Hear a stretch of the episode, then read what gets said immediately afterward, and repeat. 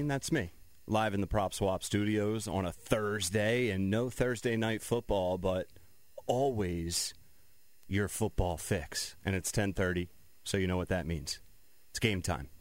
NFL Eagles insider John McMullen, and more importantly, my good friend John. How are you tonight?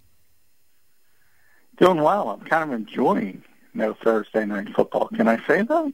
Um, how I'm a big fan of you? Thursday night. Oh, come on, John. Are you one of those people? Because I've been bashing the, those people for weeks.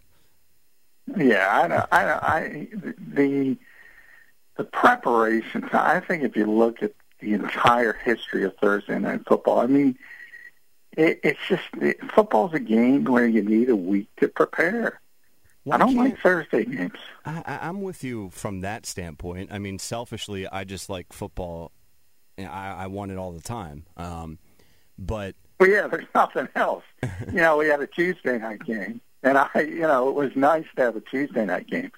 But I'm just saying, if you play on a Sunday in, in a typical year, forget about COVID nineteen world. But if you play on a Sunday and then you got to play on a Thursday, nobody even practices. I mean, you got it's it's just there's barely any preparation, and and you've seen so many bad football games on Thursday night. I, I get it from a standpoint of you even would rather watch bad football than good anything else, which I think is where everybody is in the sports world at this stage. But yeah, I don't know. Give baseball, give basketball a chance. no, I'm with you. But I, just why can't they schedule it where that doesn't happen? So play Thursday off your bye week, or or schedule it where you don't have three days of preparation. I don't know. Maybe that's easier said than done. Yeah, it's tough. I mean, I mean, they did. They have tweaked it to where you know you, you essentially uh, get that. It's not a full buy, but obviously you get a little extra preparation time, and everybody's got to do it once. Um, but I, yeah, I, I mean, obviously it's just a money grab. So from that standpoint, and now by the way that they've done Tuesday night football, which they've done in the past, obviously the famous Joe Webb game uh, here in Philadelphia, where the Eagles were, were were forced to a Tuesday because of a blizzard. Um, that that that was the first game since that game, and I think you know what?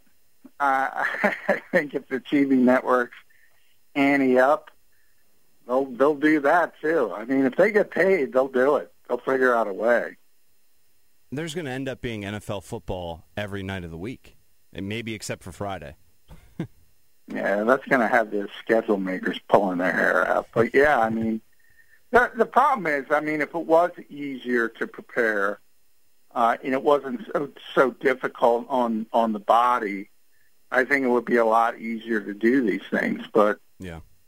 it's not. I mean, you can only play football once a week, and that means you got to figure out a way uh, how to make it all work. And look, I, I'm not saying Thursday football is going away. It never is. Uh, It, it, but uh, I mean, it's it, the product itself is just not aesthetic. It's just not as good. But you could argue the entire NFL is not as good as it once was because of the lack of preparation. If you go all the way back to training camp and the fact that they've scaled that back, so you can make all those arguments.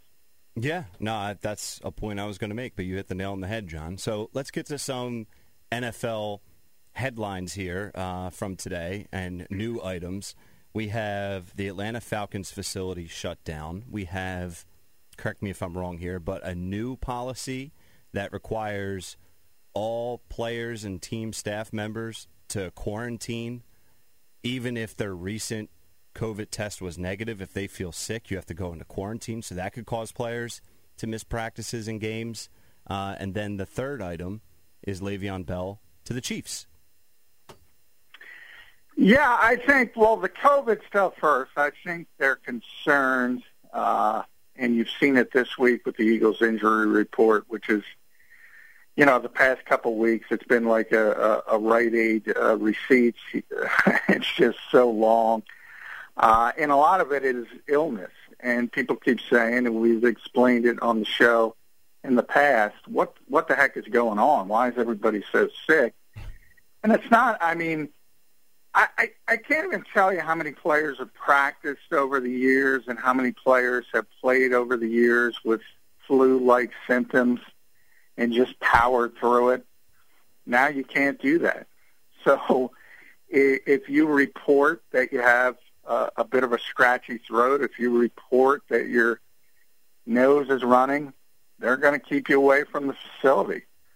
Uh, and, and, you know, the NFL admitted this week that there's going to be guys missing games because of that issue, especially as flu season starts to kick into high gear.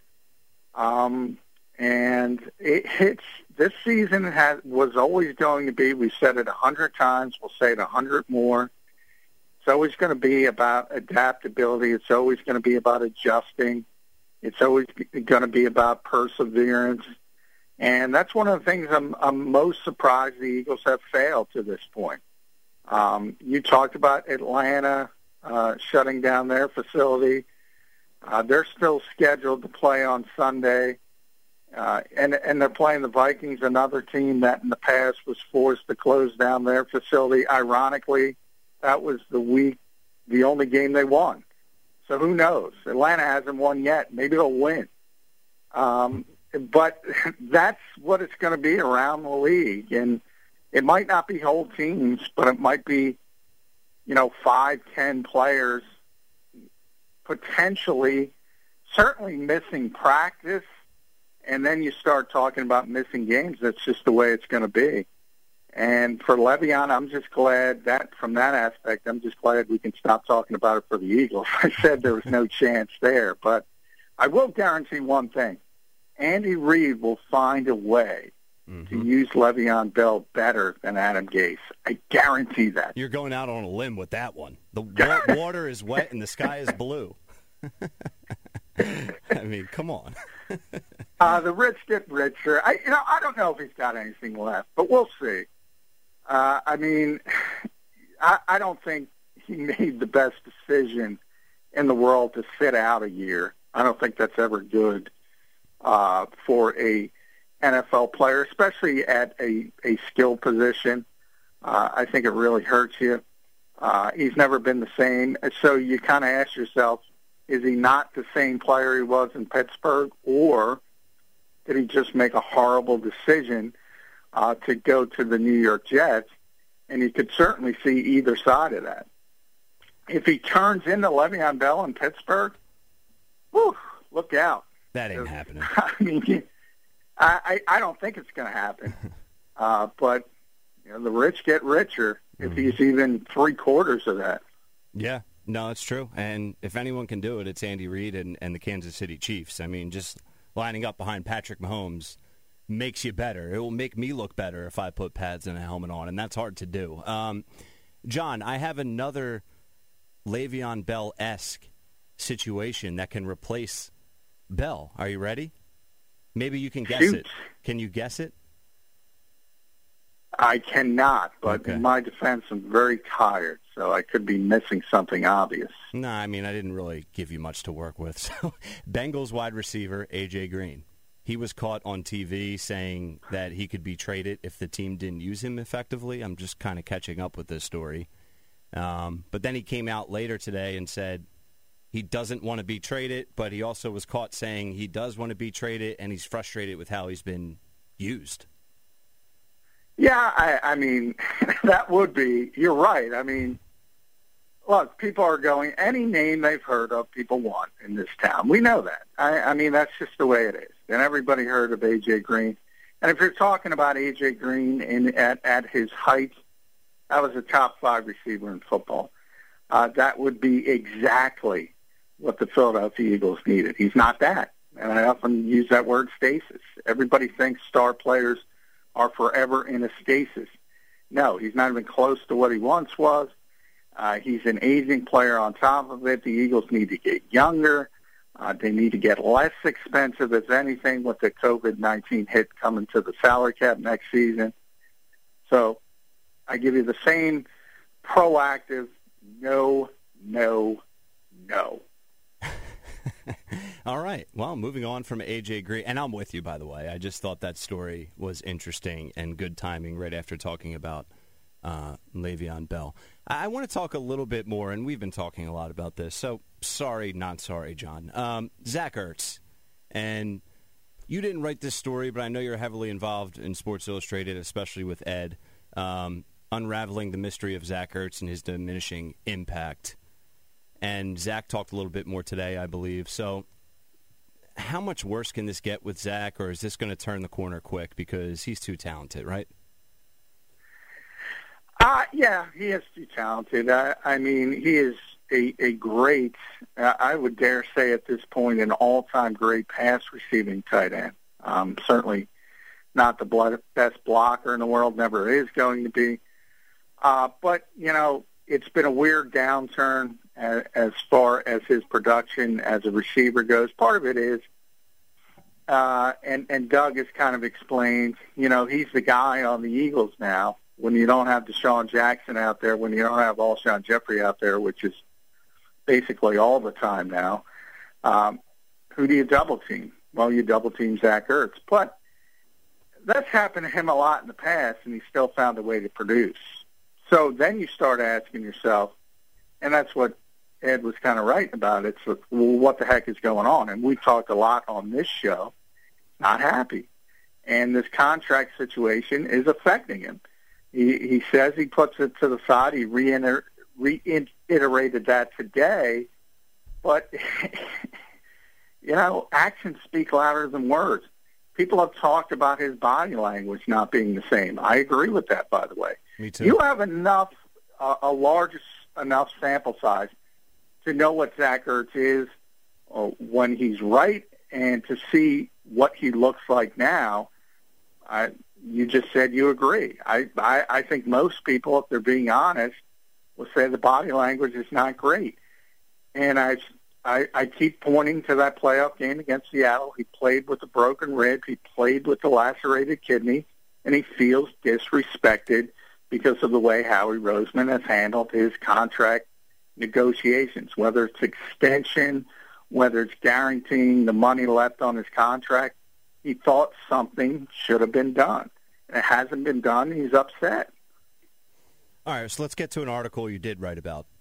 um, PhillyVoice.com. John writes for PhillyVoice.com as well as Sports Illustrated at SI.com. And today, an excellent piece by McMullen. And it's titled, Who's to Blame for Your Eagles' Angst? Schwartz, Pederson, or Roseman? John, please discuss. well, it depends on the week. It depends if you're upset with the offense, the defense, the personnel. So it's sort of like a roadmap. Depending on what your angst is, who to point the finger of blame at. Because, you know, people love blaming people uh, for lack of success. And one of the things, uh, the most obvious reason is, okay, the talent's not great. So who's in charge of the personnel?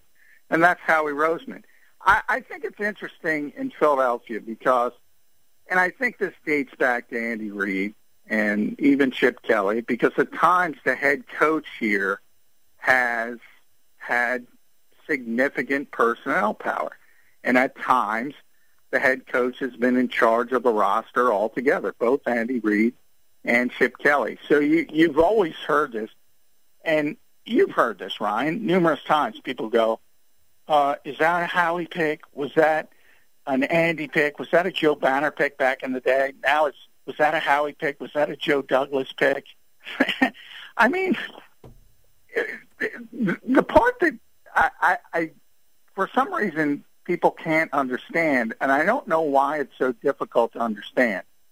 It's now in Philadelphia, it's a traditional GM head coach setup. And what that means is the GM is in charge of the personnel on the roster, and he hands that to the coaching staff. However, that doesn't mean other people aren't involved. Every GM in this league has a staff, uh, a personnel department. They have the coaching staff, and the smart GMs want to get players that fit what the coach wants to do schematically. So everybody's involved. However, if you're the GM in charge of personnel, the buck stops with you. So every pick the Eagles make since the shift back to Howie Roseman is on Howie Roseman. It's not a Joe Douglas pick. It's not Doug Pederson. It's not Jim Schwartz. It's Howie Roseman. And that's how it is. I mean, if you're in charge, you get you get you get lauded if it goes correctly, and you get to blame if it goes wrong. So I don't know why people have such difficulty figuring that part of it out. Now, if you're worried about the scheme offensively, that's Doug Pederson. If you're worried about the scheme defensively, that's Jim Schwartz. So if you're looking to, to blame people, at least point the finger in the obvious direction. Yeah, but that's all right. So you're right, and I agree with you. But I'm just trying to filter through.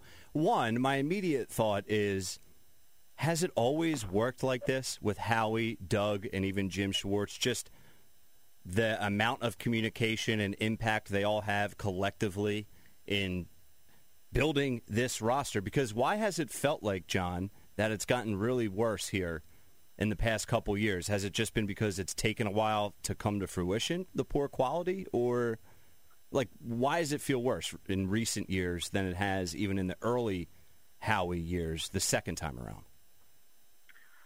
Well, I, I think the best comparison would be the Phillies with, with Chase Utley, Jimmy Rollins, Ryan Howard, that group. Uh, they stayed with the Stars too long. They got old, they got expensive, and they started to get injured because they were old, and all of a sudden you have these issues. And Howie admitted uh, after last season, he admitted, you know, when they won the Super Bowl, they thought the championship window was still open. So they went all in from 27 to 2019.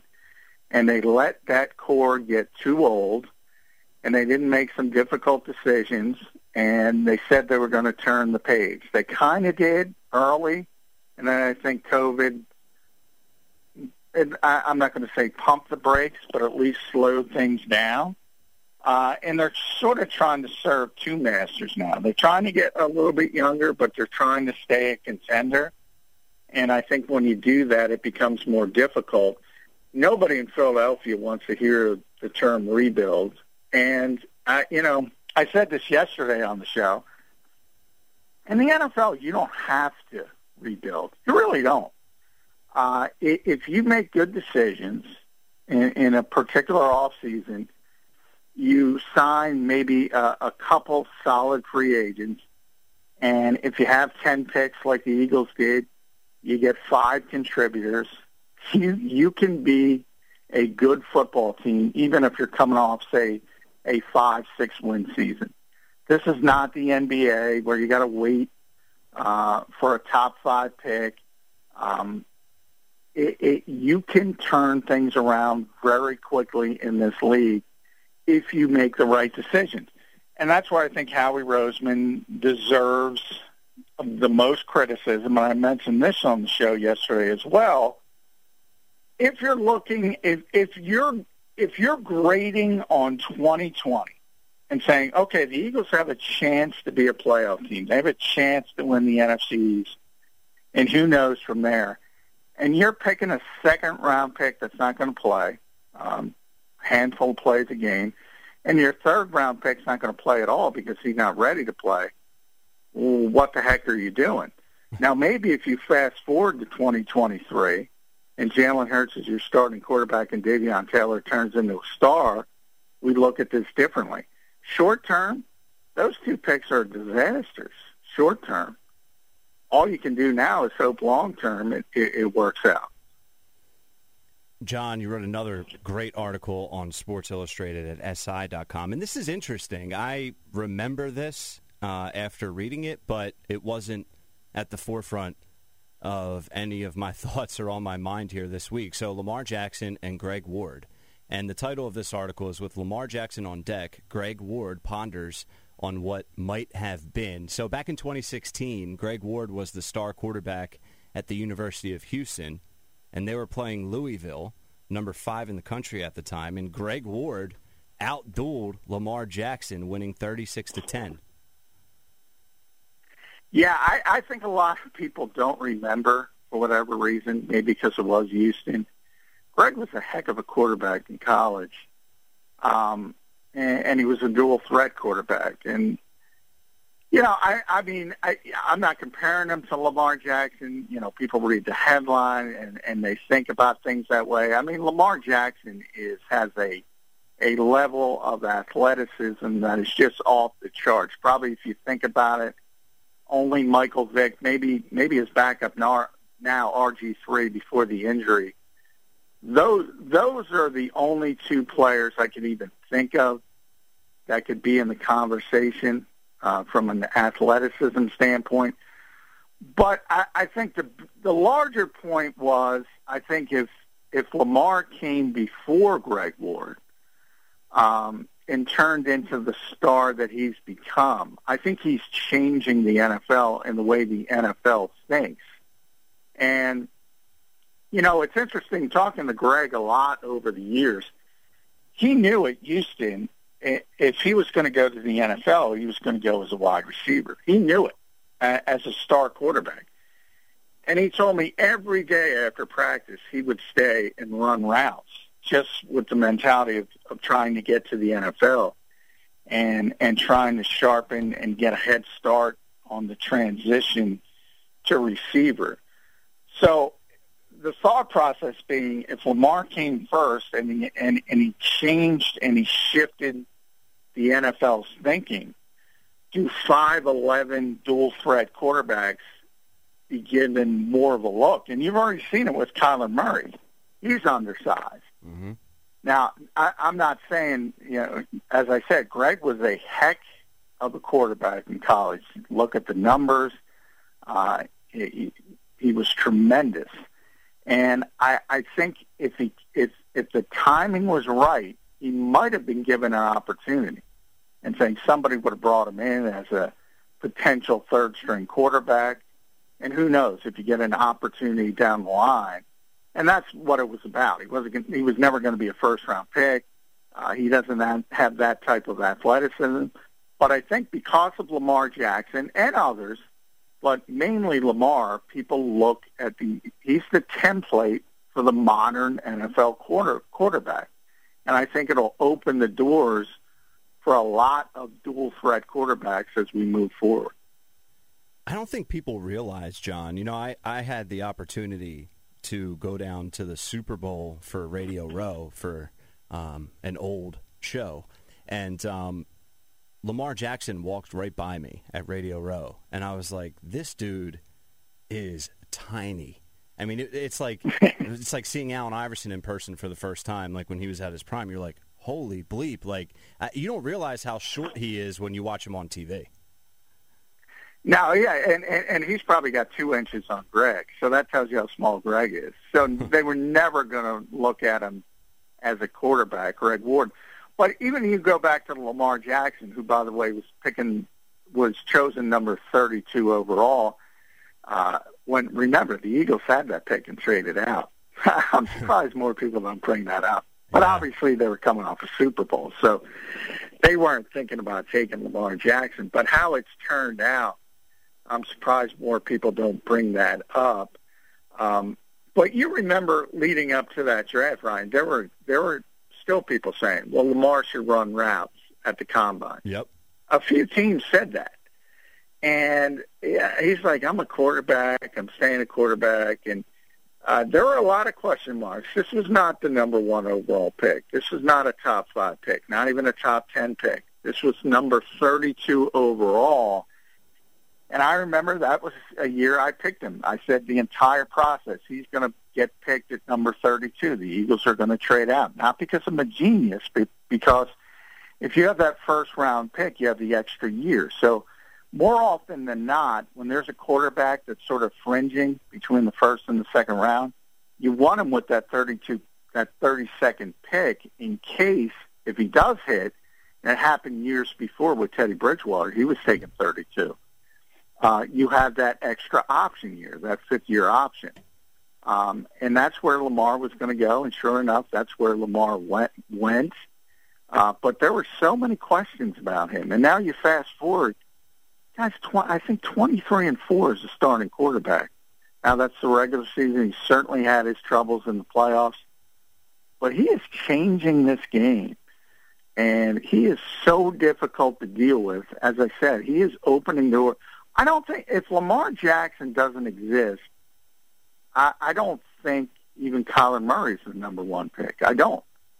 I, I think he's later. In the, in the, I'm not saying he wouldn't be a high pick. He certainly would have been, but he Yeah. wouldn't have been number one.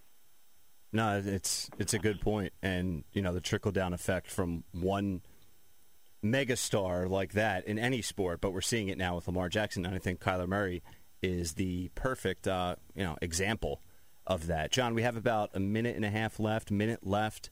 Um, Eagles personnel use frequency. I saw this you tweeted out earlier today, and I laughed. Eleven personnel takes the lead, baby. Fans, sit down. Only because Dallas got it. So. But Yeah. yeah. I mean, I always joke. I mean, Doug would rather play more 11 personnel. I don't know it's joke. I know it for a fact. I mean, he just hasn't been able to because the receivers stink. And he had two good tight ends. Uh, now, as we're starting, and who knows what Travis uh, Fulgham, we talked about that yet yesterday. I, I think he deserves to stay on the field at least until he plays his way off the field. And we'll see about Sean Jackson, Alshon Jeffery. They've both been limited at practice this week. Are they I going do think they're they going to pump. Okay, pump sorry. the brakes on Alshon, though. Do you think Uh, they're going to? DeSean, I don't know. I mean, DeSean, I, it, it literally comes down to this is a guy who uh, he doesn't want to get on the field unless he feels like a hundred percent. He he he he proved that last year with the core muscle injury, and you know he's thirty three. He's not going to feel a hundred percent. Nobody, you know, we all as we all get older. Guess what? Uh, you don't feel great every single day. No. And there's players who are 33 that fight through it, and he's one that doesn't like to play through it. I don't know how to, any other way to describe it. Uh, I, it's it's not a good sign, man. His tenure here, the second time around, has um, not been too eventful. Thank you, Johnny Mack, as always.